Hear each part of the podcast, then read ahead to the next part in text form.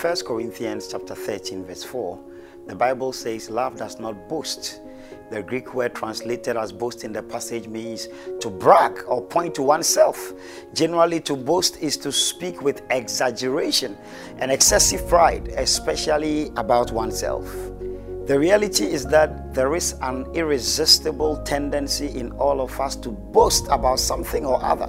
Charles Spurgeon wrote that all classes of men boast, the highest and the lowest, the richest and the poorest, the best educated and the most illiterate.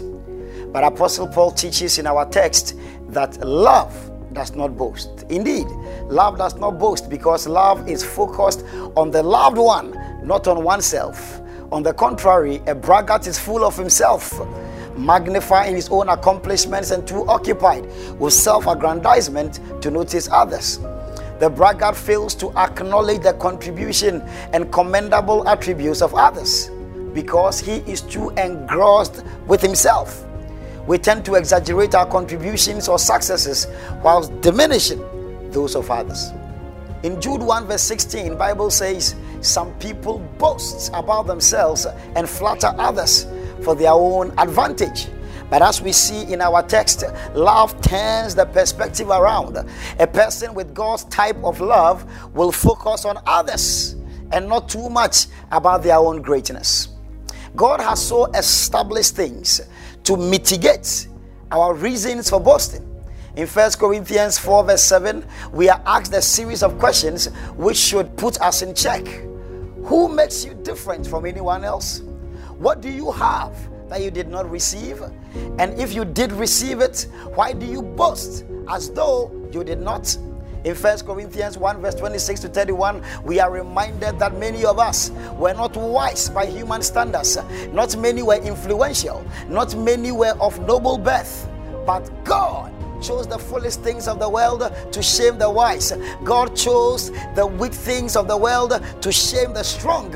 God chose the lowly things of the world and the despised things and the things that are not to nullify the things that are, so that no one may boast before him. Therefore, as it is written, let the one who boasts boast in the Lord. Yes, all good and perfect things come from the Lord.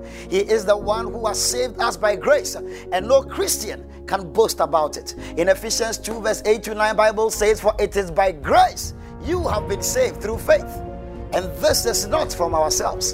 It is the gift of God, not by works, so that no one can boast."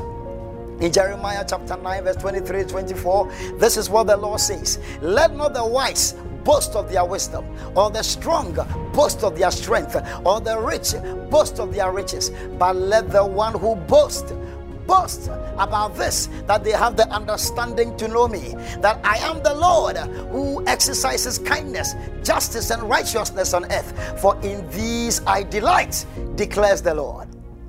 If we feel pressured by situations and the pronouncements of others to have to boast about ourselves, Apostle Paul counsels in Second Corinthians eleven verse thirty to boast instead about the things that show our weakness.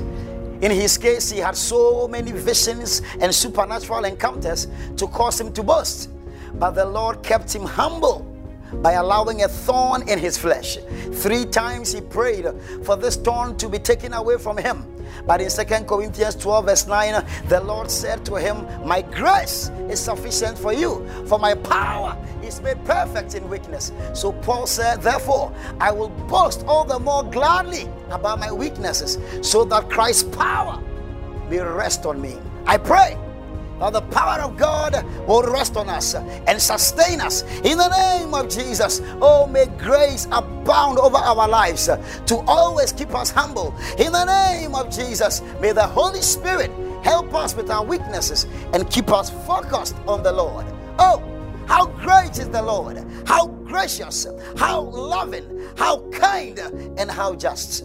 Be glorified, Lord, in Jesus' name. Amen and amen.